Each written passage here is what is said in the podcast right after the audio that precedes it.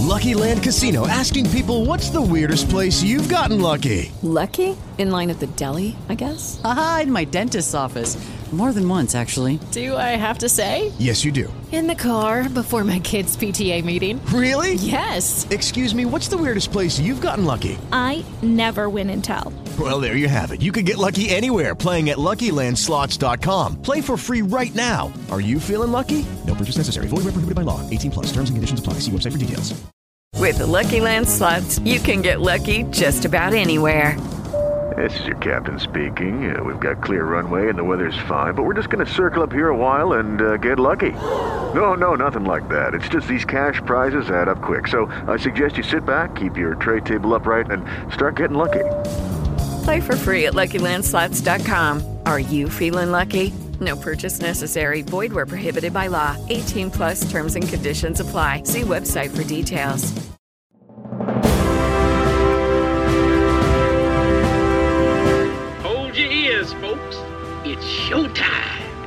People pay good money to see this movie. When they go out to a theater, they want cold sodas, hot popcorn, and no monsters in the projection booth. Everyone pretend podcasting isn't boring. Turn it off.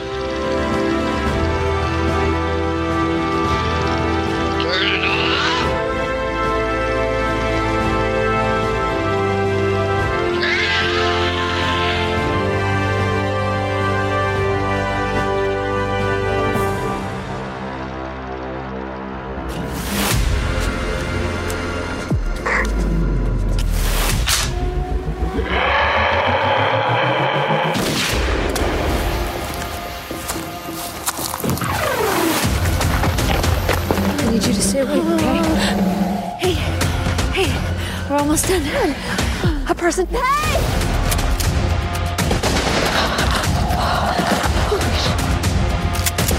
Oh no! Hey, hey, please! What happened to y'all?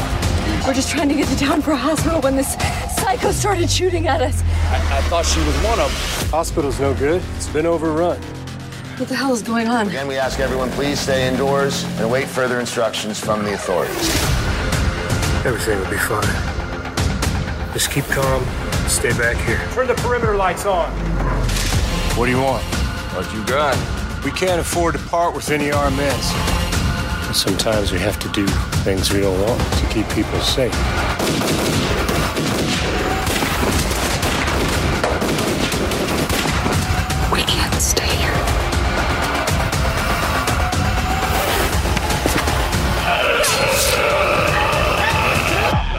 Attends, attends.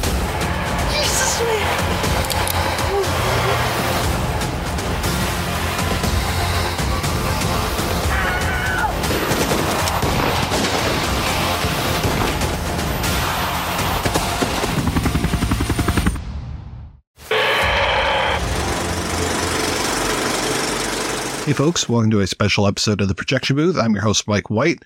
On this episode, I'm talking with director Steven Pierce about his latest film, Herd. It's a zombie film by way of today's militias. We're also joined by Dana Snyder and, for the briefest of moments, Corbin Bernsen joins the call right towards the end. Thank you so much for listening, and I hope you enjoy the interview. Steven, I want to start with you. Can you tell me a little bit about your background? Because you've worn a lot of hats over the years and how you got into the business. I have worn a lot of hats. I grew up in the middle of nowhere, Missouri, actually where we filmed Herd. It was shot mostly in my hometown. And my best friend growing up was like a rope swing, so I did a lot of imagining. Then I went to theater school in St. Louis and ended up in New York editing for I wanted to be a director, but didn't know what I was doing, couldn't afford an editor. So I just started cutting my own stuff. And then I got a job working at cable places doing online finishing for cable shows and then got some network editing jobs and got to do a couple of feature films and led me towards where I finally was able to garner enough experience in the career to just direct and do that as my primary gig. What did you do on SNL? So I was on Saturday Night Live for four seasons as one of the pre-tape editors. So I'd edit the trailers, the short films, the things in there, and then I was also on as visual effects artist for the, whenever we launched the VFX team, where we I was there for the first seasons for that as well. So how did Herd come about? my co-writer James Allardyce and I had been working on a couple of other scripts, and we were trying to find something that we could tell and we know we could produce, so that we could make a first film because everything we were writing was a little bit larger scale. So we wrote two specific locations that we had available in my hometown, and we wanted to tell a story about people that are caught between different worlds and that's our lead character jamie in our world. So like caught between i always feel like when i go home i don't quite fit in anymore there anymore because i don't i've not i've been in the city for so long but even here i'm still feel i'm often viewed as a little bit of a country bumpkin. Caught between these worlds was the initial concept and then as we got into writing and working on the piece we realized it became more about groupthink and about how communities are can be ready to ostracize individuals. It's a zombie film. And what can you do with a zombie film? You can use it as a tapestry for a lot of different things. You can use it as a sounding board discussion, jumping off point for so many things. And I was really glad to see where the movie ended up going and have to commend you on that. Oh, thank you, man. I look, if anybody watches the movie, I honest am already so grateful because when you make shit and put it out into the world, it's just such a odd sort of experience that you create a little thing and cultivate on it for years and then boil it and mix it together and then bake it and then all of a sudden here it comes and somebody actually takes a moment to watch it and gives any sort of appreciation to it it just feels like a miracle you throw you do all that work and bake it and make it and then you throw it into an ocean of other baked made little things. Exactly right and a lot of sharks too. I appreciate the compliment. We worked very hard on one of the things we like to operate in and is a stricture of a piece if stricture is a word. If not i just made it up. Is why does a story need to be told? So this we tried to make an entertaining story that has a value of social messaging beyond just entertainment value now dana i know your voice more than i know your physical presence inside of movies and tv can you tell me how did you get involved in this film that's a great question. I'm still asking myself. I feel like someone truly made a clerical error at some point, and then it was too far past the point of going back and fixing the mistake. Rather than trying to correct themselves, they just moved forward so that the entire production didn't unravel.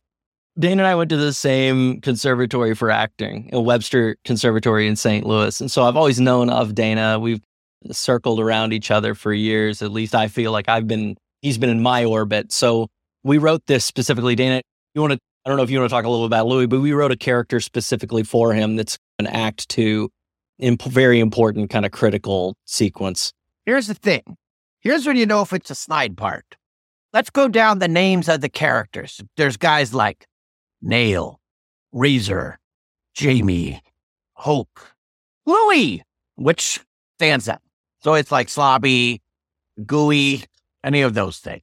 I love Dana that you named a bunch of characters, only one of which besides your character name is actually in the movie. It's like tough Dave's. I, I have a point. They don't know. People watch this haven't seen it yet, so it's like a only yeah, it's, a, a trivia. Yeah, just I'm waiting for anybody watching this, having heard this, and be like, "Where the hell was Razor? There, there was a character uh, Razor. He's in the back. I was naming a lot of the animals under my care that you couldn't really see. I had a very elaborate backstory being a professional actor, all about backstory. what was I in the middle of before I get interrupted? A lot of stuff.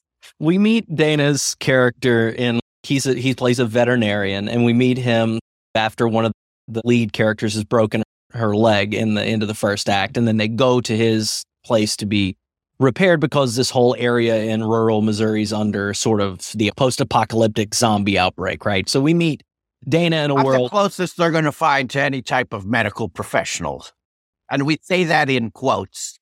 No one's seen a dog walk out of their well. there are no. We don't make any promises for how good of a veterinarian yeah. Louis is. That is but, true. You know, he's got some rubbing alcohol and he's got a lot of cotton balls, so they figure this is better than nothing.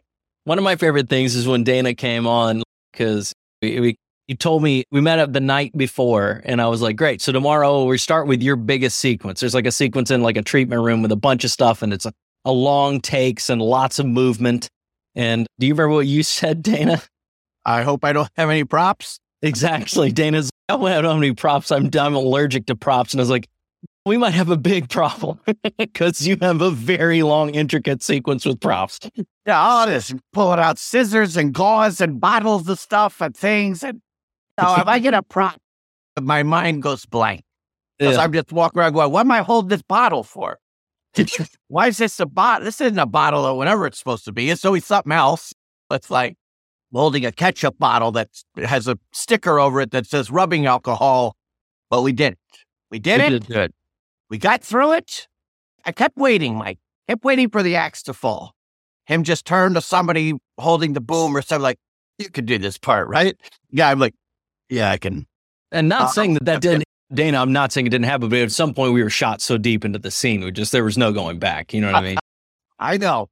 They all were looking at you. So when did you actually shoot this? We filmed this in uh, March and April, primarily April 2022. It's been about a year and a half since we wrapped it. We finished the edit about really pri- the primary edit was finished in December after a bunch of testing. We did a little few pickups in October, and then we've just been waiting a little final visual effects, final legal approvals. One hilarious aspect of filmmaking is at some point you make the thing and then you sell, at least for us, we sold the thing, it started selling internationally. We were working with trying to find our US distributor and we ended up paired with Dark Sky, who was a really fantastic partner a little bit later. But throughout the process of going through delivery and sale, at some point, lawyers start watching the movie. And it has absolutely nothing to do with the film whatsoever. But all of a sudden, you start getting emails that are like, at this time code, two minutes, 25 seconds there is a you know it's the craziest stuff like you wouldn't expect. It's like there's a book in the deep background and look we've done i've done a ton of commercials so and so did our production designer and he did a fabulous job making sure everything was like very brand agnostic. Once so in one of the scenes one of the characters is wearing a shirt from gotta be the 90s they bought it at a thrift shop somewhere and there's no discernible logos anywhere on it. It has some kind of little patterns on it and they're like, "Oh no, that's we were able to find who made that shirt, and so we have to have permission for that shirt." And you're like, "What the what the hell are we supposed to do with that?" He's in an, a ten minute scene with that shirt. There's we're not change we can't change it. There's nothing we can do about it. So There's it's- something else. Stop looking. yeah, yeah, it's just very funny. Look Like before. it's yeah, it's very funny that you know that at some point that happened. So for us in the process, then around we had to do a little more visual effects. It wasn't a whole lot, but we had a at some point we had like an air conditioning or like an air freshener that was in that you never think you can't read it, doesn't have a brand on it, but apparently the shape is copyrighted, and you're like, well, that's a. So we had to go out and then visual effects that.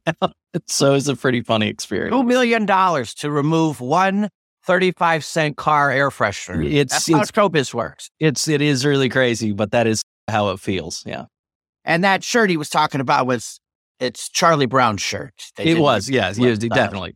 Yeah, the Charles Schulz estate is very litigious. But you had one of the greatest lawyers of all time working with you in Corbin Bernsen. Did he just put on the Arnie hat and start arguing against them? Corbin, he didn't help us in any legal sense, but I can tell you, Corbin was like an absolute gem to have. Like he's a he's such an experienced performer, is such a strong creative in his own right outside of acting as a writer and director. And he, you know, for instance, like there's an opening sequence of the films with Corbin. Starts with Corbin Bernsen, and it's our first experience with a zombie we call Heps in our world. And it comes up on Corbin, and he's moving around this truck and trying to evade it. And we got to this one sequence, one point in the sequence, and Corbin said, he's like, something needs to happen here. He's I need to like trip on something or make a noise. And I was like, oh, of course, it's a great idea. You're right by this. Let's put some wrenches here and make this. You were working on this tire because the car truck was on a lift. And we're like, okay, so that makes sense. And when you get to the edit, is just if we didn't have that moment, it would have just been the sequence would have been too long and it would have sagged right in the middle. You need that little moment of tension to just happen. And Corbin did that. And it's a, he's a, there's a reason the man is such a well known actor and is, at least for me, highly regarded because he's, he can do, he takes a small moment and just brings a really fun reality and a twist to it. And he's very memorable for a scene that he doesn't even have a line in. And it's really, that's impressive. So that's real talent. I know that you have acted in the past. You've done, like I said before, so many things, but how was it working with actors? And obviously, this isn't your first rodeo having done this before. I love working with actors, and they're all a little bit different. You know, like some some performers like really like technical notes, and that's what they respond to really well. Some performers really like little tricks and manipulation, so it's more like an acting class. And you kind of and each each like it all just depends upon the actor in the specific moment. My whole philosophy when we're doing films, and my hope is, and this is what I'd always be preaching to the crew, is look, you light and you work as much as we can. But when the actor is here and then the actor finds the moment, that's when we're going. Like, so if you're half lit, whatever, this is make this work because this is now when we're ready to go.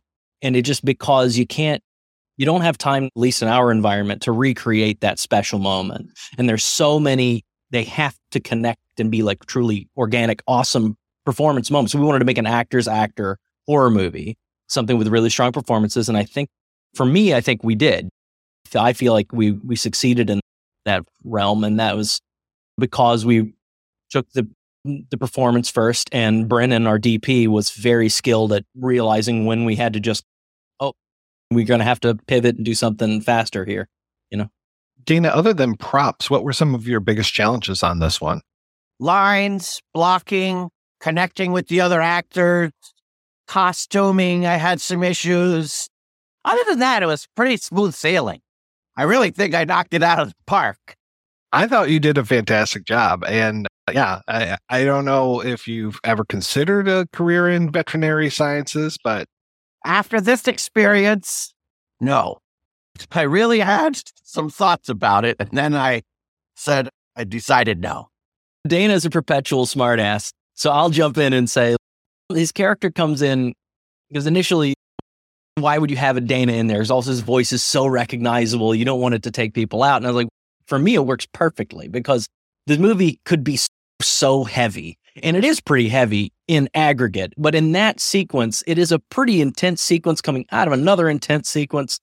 And Dana just has an ability to even, even when he's playing it straight, he can't play it fully straight. He's got always a little a little edge and a smartass to him that just comes through. And it works perfectly for me. It just cuts right through what could be like a saccharine molasses sort of emotion.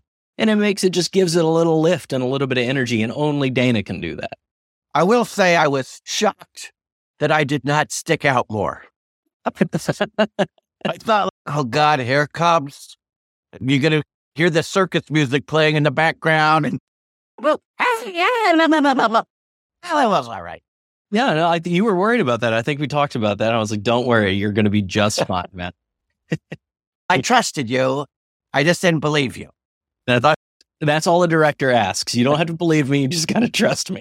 yeah, I, that I it, it implicitly did, and we had a wonderful time while I was there. For what was going on on screen, we were basically just giggling the whole rest of the time. Yeah, much like this, it so uh, in case you can't tell, our mood is not always very intense while we were making very dramatic, it could be dramatic piece. The whole town, we shot this in a town called Poplar Bluff, Missouri, is where I grew up, is a small town of about 20,000 people.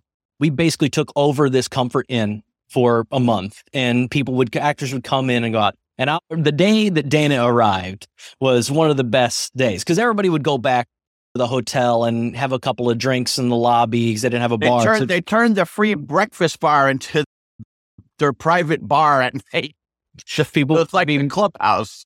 So when I came home, I was always late because I'd be working through dailies and shot lists for the next day and anything else that was coming up for the next. So I'd be about an hour, two hours behind everyone else, the crew. And then I'd come in with James and we'd roll into the lobby and everybody's had a drink and like sitting around. But I remember the night Dana came in, he's like sitting in the middle of the lobby, and there's just a big U shape of people from the community, people that don't know who they are, that are just staying in the hotel, and all the cast and crew, and just sitting right in the front is Dana being like, and then that's right, just just like telling stories and holding court for the whole whole group. So the whole week you were there, Dana, it was like I think everybody still talks about that from the whole town as being like there were just like it was stand up comedy night every night at the comfort.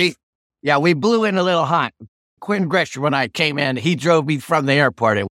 We had we stopped at uh, whatever it was, the TGI Fridays before we got there. So we were totally taken aback to walk in this hotel lobby and there's 40 people crammed into the breakfast bar drinking weird brand off brand bottles of vodka and beer I've never heard of. And yeah, Dana is that was, was great. Everybody was great. Yeah, it was a wonderful time. So much of the movie revolves around Ellen Adair and her character. Can you tell me what it was like working with her and how she got involved in the project? Ellen's a dream. Ellen, they are the best, one of the best actors I've ever worked with. They just are so prepared. I met them on auditions. Like they were part of our casting call and they I think the casting saw a few thousand people and the first time I saw Ellen I was like, okay, she can embody it like really. And they I mean, I don't know, it's just it's hard to describe how prepared Ellen is all the time and such an easy person to work with and she just totally this character the way she always said it, she'd tell you I believe that they always play Republican oh, individuals and women in like TV shows and films. So this echoes her life experience and life vision much more as a character. So they eh, were very excited about it. And it, I would work with Ellen any day. They're amazing. And Ellen tell me loves, a little. Ellen loves the Phillies. As Jay told me all about Ellen. Yeah. Ellen is a super Phillies fan. Yes, they are. Hey, oh my God, look at this face. Mr. Bernsen, it's great uh, meeting you, as it were, through this medium. So thank you so much for being part of this. Can you tell me how you got involved in this project and how you found this character? I can't quite tell you how I got involved. I don't know if they came to me with an offer or my managers, who I always tell, go look for interesting things, and they reached out, but somehow we got together, which is the important part. And the character was maybe, I don't know if you've seen the film, there wasn't an extraordinary amount for me to invest a lot of, um, you know, just it needed, it was a function really more than anything. Starts the film, which is interesting. It's something I always try to tell my sons for screenwriting started with a bang. And literally it starts with a bang. And then you realize, and again, I don't want to give away a lot. There is a backstory to my relationship with my daughter that drives the narrative forward, but I don't want to give away a lot there to people who might not have seen the film yet. But there, in all good horror movies, sometimes there's not a lot of room to go beyond that which you actually need to to make it work, which is the important thing. So I'll say watch the film, and I'm not as bad a guy as it makes me out to be. That was my take. That's how I would play it if I had more scenes. Yeah, Simo was telling me that you brought a lot to the role, including the whole idea of the wrench dropping, adding a little bit of tension to that opening yeah, scene. I was glad to see that in there, guys. That looks it, the film's great. They had sent me a link. I hadn't seen it yet, and I know it's been screening all over the place. And I, honestly, I would do this anyway and tell you I liked it.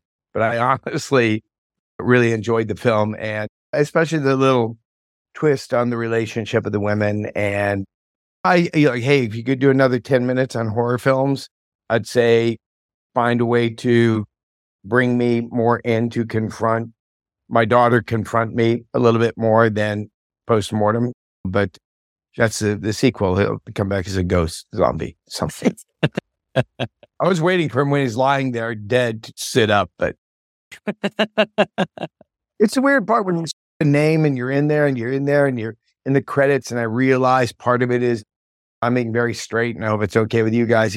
It's to help get the film there. I'm glad the film started with me, but you sometimes you realize, and also it's my time availability and how much time I have to really commit to a project. But this, these guys here, I'll tell you, anything they want to do, I want to go a little deeper, but I've already told them that.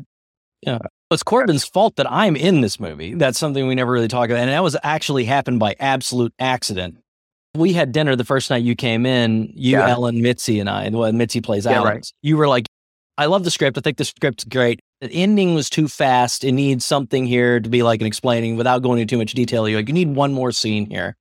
And then I was like, he's totally right. And I talked to James about it. And we're like, yeah, we're definitely going to do this. And we started trying to write a little scene and a way to do it. And we were going to do it here, but we had, had to come at this hospital, which we only had for a certain amount of time. Right. We're right. going to figure it out. And and I kept trying to hire an actor for two weeks, but we didn't have anything written. And then all of a sudden, it just we had a rain day, like a following. We had a week where we are supposed to shoot the hospital the following week, But then we had a rain day that we had to reassign a week earlier and we couldn't lose. So we called the hospital. Oh, magically they can get us in tomorrow. So now we're shooting this scene tomorrow. And I wrote it in the I wrote in the grip truck and I wrote it in the grip truck on the drive down to the hospital and was trying to get on with a, a and we were going to have one of the ward the, the costume designer play the role because I didn't want it to be me or anybody and uh, but she'd never acted before she'd never done anything and we were getting medical jargon at the last second and I was like if somebody's going to screw up and look like a dumbass it's going to be me. I've got to tell you a funny story that's like that. Uh, just very quickly, Roger Corman, the famous Roger Corman, who I blessed to know a lot as I grew up and worked around him my godfather that introduced my parents became my godfather worked with roger on a lot of those early films he did some knockoff of creature from the black lagoon and they all show up at zuma beach on the morning 12 of them with whatever carrying equipment out to the beach making his $12 movie and the guy who's supposed to be the lagoon black lagoon the creature doesn't show up so he goes to my godfather who doesn't know anything and says you're jump in the suit you're going to be the creature he goes, i'm supposed to bring them food fuck them. They don't need food. You jump in the suit. You go, what do I do? He goes, go, ah. And that's he's in the creature of the Black Lagoon. but you know, that's to me, really, that's some of the fun of filmmaking. The figuring the puzzle solving at the last second. Steven, I know we need to wrap up, but what's next for the film? Where is it playing now and where can people see this? So the film uh, premieres at we do New York Comic Con on October 12th, and then it'll be out digitally and theatrically in the US on October 13th. There's lots of markets where you can see it in theaters, which is how I always dreamed people would see it, even being a small film. So if you're interested, you can check out for where you can stream, purchase, or watch it in theaters or online at herd.film, H E R D.film. Thank you guys so much. I really appreciate this. Oh, it was really nice meeting you, Mike. Thank you.